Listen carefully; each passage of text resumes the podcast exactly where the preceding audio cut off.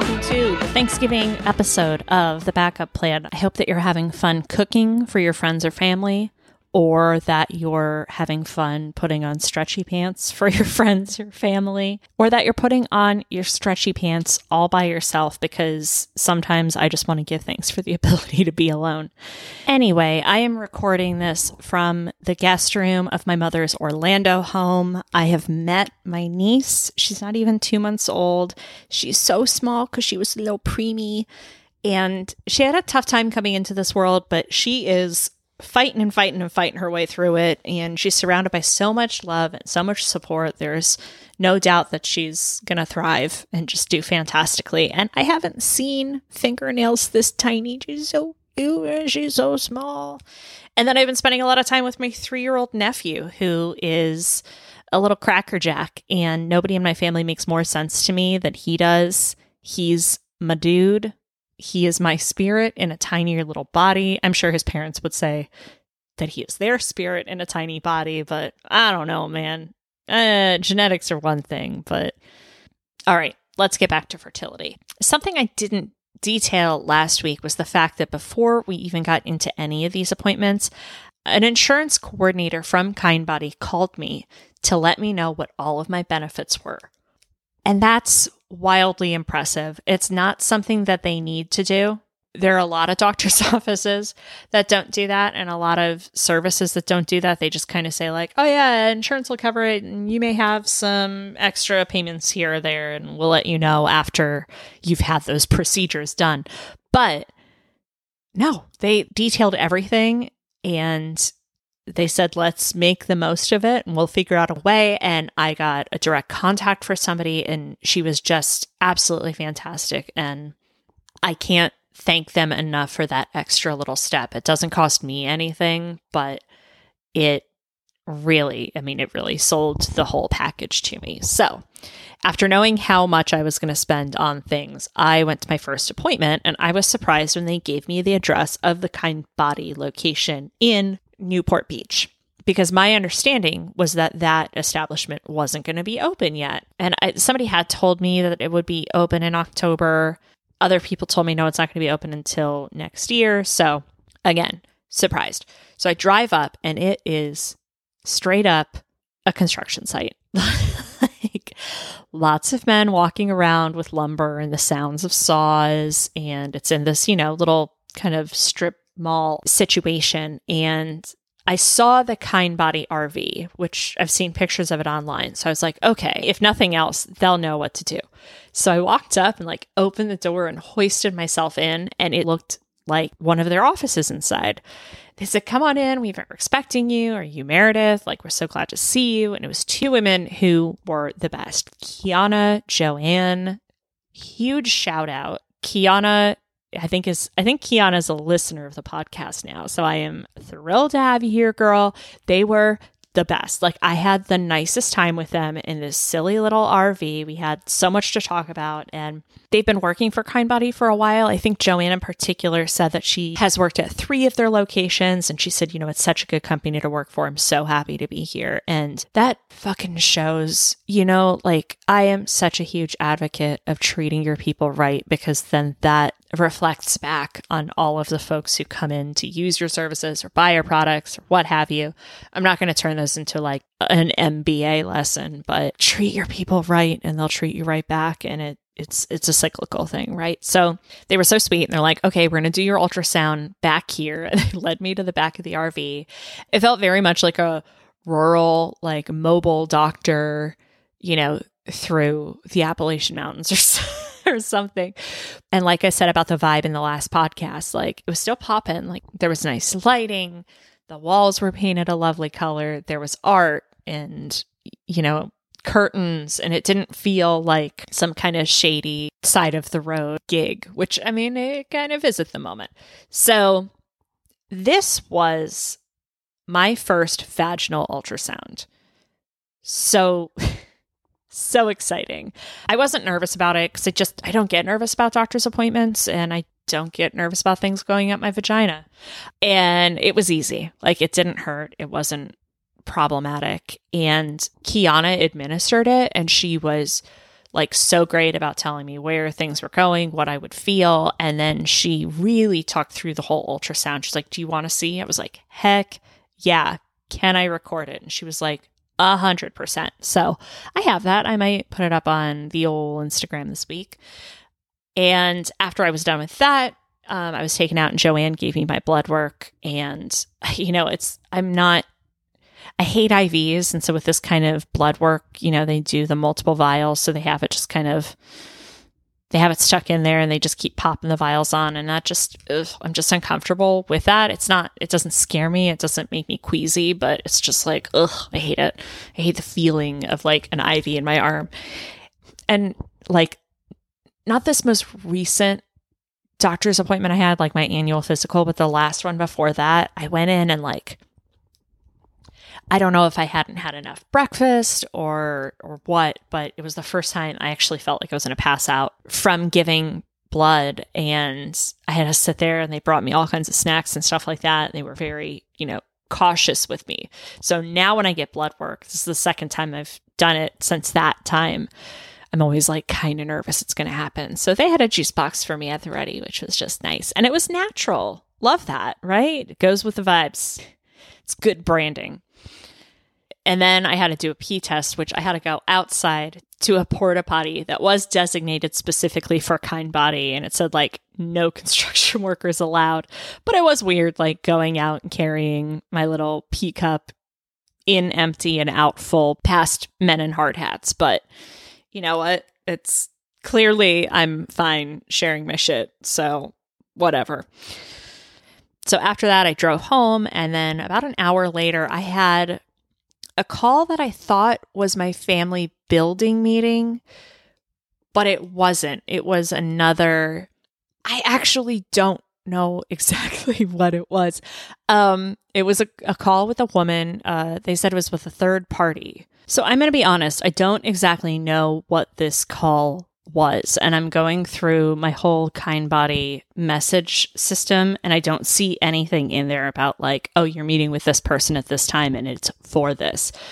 But this I think, I think when they called me and left a message, they said it was like your third party consult or something, which I thought was a family building meeting, but it turns out I actually have to schedule that. That's what I'm seeing now in the messages that that's a totally different group of people. So I went into this expecting to explain what my situation was and for that person to instruct me on like okay, here are the people we're going to need to talk to. Let's make a checklist of the things we need to do to get Michael's sperm to you. It wasn't. It ended up being sort of like a like mini therapy. She told me from the outset like no no no this is not this is not a therapy session. I'm not your therapist. I'm just here to talk you through some things and explain some things to you.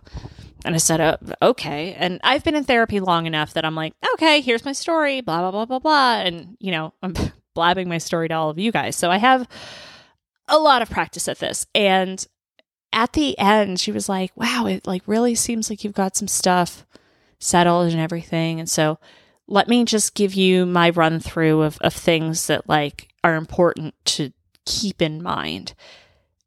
And I guess it was sort of like a counseling session on advanced maternal age, aka geriatric pregnancies. She didn't tell me really anything that I didn't already know.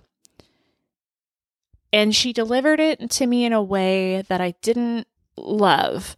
Not that she wasn't caring and, and, and kind and lovely. It just like it's not my energy. Um and she kind of was like here are all the reasons why it might be difficult to get pregnant your you know your eggs will be thicker and there are less of them and you were born with all the eggs you'll ever have and men just keep making sperm like new sperm every day and i was like yeah I, have taken health classes. Like i know. And she was like so in summary if you don't get pregnant it's not your fault. It's science's fault. And i was like right yeah my science like it is my fault. Like if i can't get pregnant it is because i'm older. Or I, I just am not meant to get pregnant and then I'll adopt and whatever. It was just kind of weird. It was just kind of like a let me give you the facts in a way that kind of felt heavy and it didn't make me feel like awesome coming out of the call. But I think for some people, it would probably be helpful if they haven't done as much research as I've already done. Maybe it's that. Or maybe if it was information delivered by somebody else. Um, I don't know. But uh, and then the other thing that she said that I was really like bumping up on is that I don't think she fully understood the relationship I had with Michael. And I I don't think a lot of people understand that relationship. I mean, you guys might because you've listened to our podcast episodes or you're a friend of mine and you've seen him and I together and it's like, "Oh, that's a kind of that's a certain kind of dynamic." I wonder if this woman didn't kind of have more of a like conventional, stereotypical idea of like a girl and her gay best friend. Cause then she was like, uh, and, and it wasn't like she was closed minded. Like, let me be very clear about that. Like, she was totally like, cool for you and sounds like you got great support and this is a wonderful per- person to do this with and it's fantastic that you guys talked through all of this but she said to me you're going to want to avoid using the term daddy because Michael won't be the daddy. A, a father is somebody who provides a certain kind of support, and he won't be doing that. So you'll want to use the term donor. Like, Michael is your donor. And when your child is on the schoolyard and some kid asks, Who's your daddy? And he says, No, no, no, I have a donor. Who's your daddy? Um, and your child says, Oh, I have a donor, then children just accept that. And I was like, I think you have a a generous idea of play yard acceptance. But anyway, um Michael's told me like we don't have to use the word daddy. I think that's kind of a simplified, idealized version of like father that she was giving me because I have plenty of friends who've had shit fathers, but they're still like, yeah, that's my dad. Or father is like a, you know, legal term in some cases. I get to decide what daddy means in the circumstance, and Michael gets to kind of decide what that means. And if I have somebody else entering into the situation, like we get to decide what papa or father or like whatever, I get to choose my own destiny here. And that's not to say that there won't be extenuating circumstances or that perspectives will change or that my perspective may change. Like I may say, maybe we don't use that term. And what she did say that was thoughtful is like, it's difficult to prepare for the things that you don't see coming. And yeah, totally agree with that. But all I can do is stay like open and adaptable and keep communicating how I feel about the whole situation to all of the people involved, my mother included, you know, my friends included, men or women that I end up in relationships with. Like, you just got to keep talking. But as things stand right now, I do want to use the term father, daddy. And like, if Michael doesn't want that, then we have a conversation about it and we meet on a middle ground because he's still the person I want to do this with. So, anyway, that was that call. So, still yet to have the family building call. Um, I'll let you know how that goes when we get there. So, let's talk about the results. Okay. There are two results that I have so far. There's the AFC, which is the antral follicle count, and then there's the AMH, which is the anti Mullerian hormone. And I hope I'm saying that correctly because an umlaut is involved. Let's talk about the AFC first. So, the antral follicle count is how many follicles are in my body releasing eggs. Oh my gosh, I should not be teaching a health class on this. So, you know, if you are very interested in exactly how all of this works, double check my work because I don't. I could pull Wikipedia up and just read it to you directly, but I'm going to wing it. Let's see how far I get. Okay, so the antral follicle count is how many follicles you have in your body. Follicles are in your ovaries. So the follicle releases an egg each month, and then that travels through your fallopian tubes and then into your uterus. And whether or not implantation occurs, that egg then comes out in your menstrual cycle.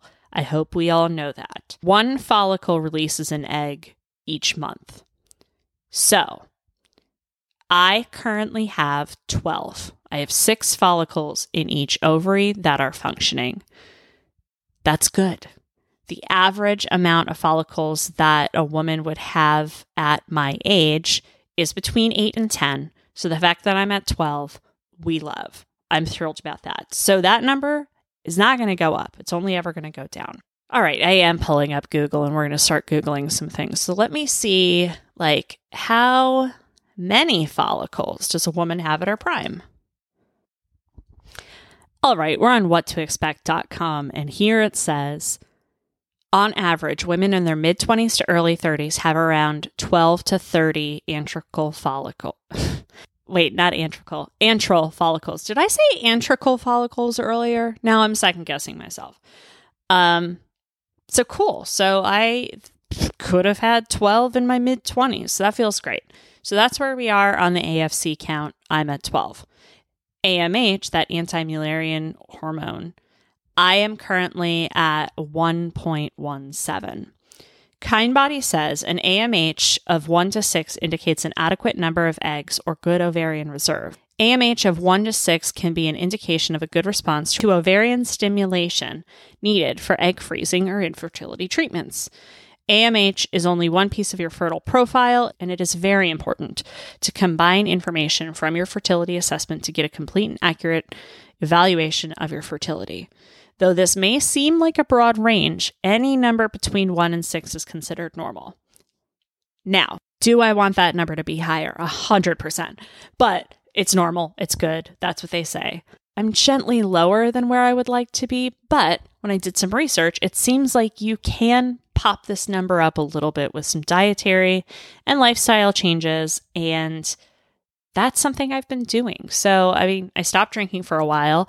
I am back on the sauce now that it's the holiday season and I'm about to go on that vacation through Germany and France. Like, sorry, we're going to have a good time.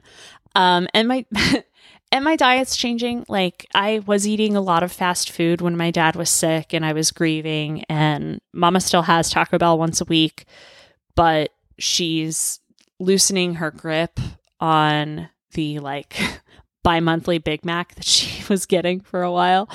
Um, and I use I've been using HelloFresh for a long time. This is not sponsored. I reached out to them about it and they're still considering me. But uh I do love HelloFresh. Honest to God. Like I've been using it for about a year and um it's made me a better cook. It's made me a more confident person. It's made me a more confident chef, as did the knife class that I took at Sur La Table. Uh, highly recommend that because I mince and dice better than I ever have thanks to that class. I'm eating better is what I'm saying. Like I'm cooking more for myself and uh, I and exercise. I haven't been where I've wanted to be on that because I've had a lot of foot problems and when you have a swollen foot from minor surgery, you can't do what you want to do on it. So we're working on it, is what I'm saying. So, all in all, we're in a good place. The next steps that I have on this whole journey, um, I'm going to be getting a saline bubble study, which is going to determine whether or not my fallopian tubes are open and spitting those eggs out like they should be. That has to be scheduled. I got a message from Kindbody that said cycle day five through nine of your period, which which I got to talk to them about that because by the time I get to day five, I'm already not bleeding anymore. So I just have to confirm that with him and see what works. But yeah, there's that. And then I got to fill out some paperwork for the family building stuff. Michael's made his account with Kindbody, so they'll be talking to him about his spermos. And um, beyond that, my next steps are to fucking enjoy this goddamn vacation. Um, I haven't had a proper vacation since January of 2020. I've had a work trip or two. I've had to drive cross country a couple times for family stuff. I got a weekend off in Seattle with Mike that was really nice. But every other time that I've traveled, it's been for something, it's been for a thing. So it hasn't been. Oh, wait, I'm lying. wait, wait, I'm a total liar. I went to two music festivals this summer and I had a really great time, but I had anxiety about like, how do I dress? What do I do? And like, how do I avoid drugs and Tom Sandoval? I did, by the way, successfully. Um, so I've had little weekends away here and there, but this is like a total unplugged situation. And and what's even more relaxing for me is that it's a totally unplugged situation for my mom as well, which she deserves more than anyone. So we're going to have a great time. I've got one more episode for you next week, and that is going to be with a very exciting guest I'm so thrilled to talk to. And then I go on that December hiatus. So if you're interested in following along with what I'm doing in December, follow me on Instagram. My account there is Meredith K8. So that's M E R E D I T H K in the number eight. It's in the show notes. I'm doing this trip around Europe, right? And I want to document it the right way. So I got a fancy little camera. I got a little DJI Osmo Pocket 3. I'm obsessed with it. And I'm just recording all these holiday antics. And I've decided that I'm going to put it all up on YouTube in December. I've been getting footage of my shenanigans here. And I've been recording little videos about like what I'm packing and how I'm prepping and where we're going. And I'm going to participate in something on YouTube that's called Vlogmas, where you release an episode every single day from December 1st through December 25th. It's really nice. I'm learning some like video editing skills and thinking a little bit differently about how I'm capturing footage. And it's just strengthening the skills that I need in the entertainment industry anyway. And I'm finding myself just like I don't know, more creative and I'm loving it. So I'm going to do that through December and then come back in hot in January with more updates on, you know, that bubble study and that family building call and having Michael back and telling you about freezing his sperm and getting some segments in. And, you know, we're going to be releasing new episodes, releasing new eggs, releasing more sperm inside of me. It's going to be great. Everything's going to be good. 2024 is looking like a fantastic year. I don't want to jinx it. I'm going to knock on wood. But I think this is my year, guys. I think it's going to happen.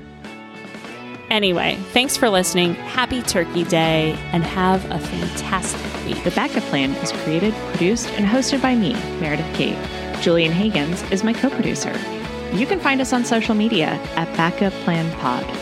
The best place to get updates is to sign up for our newsletter at backupplanpod.com, where we also post all episodes, show notes, and transcripts.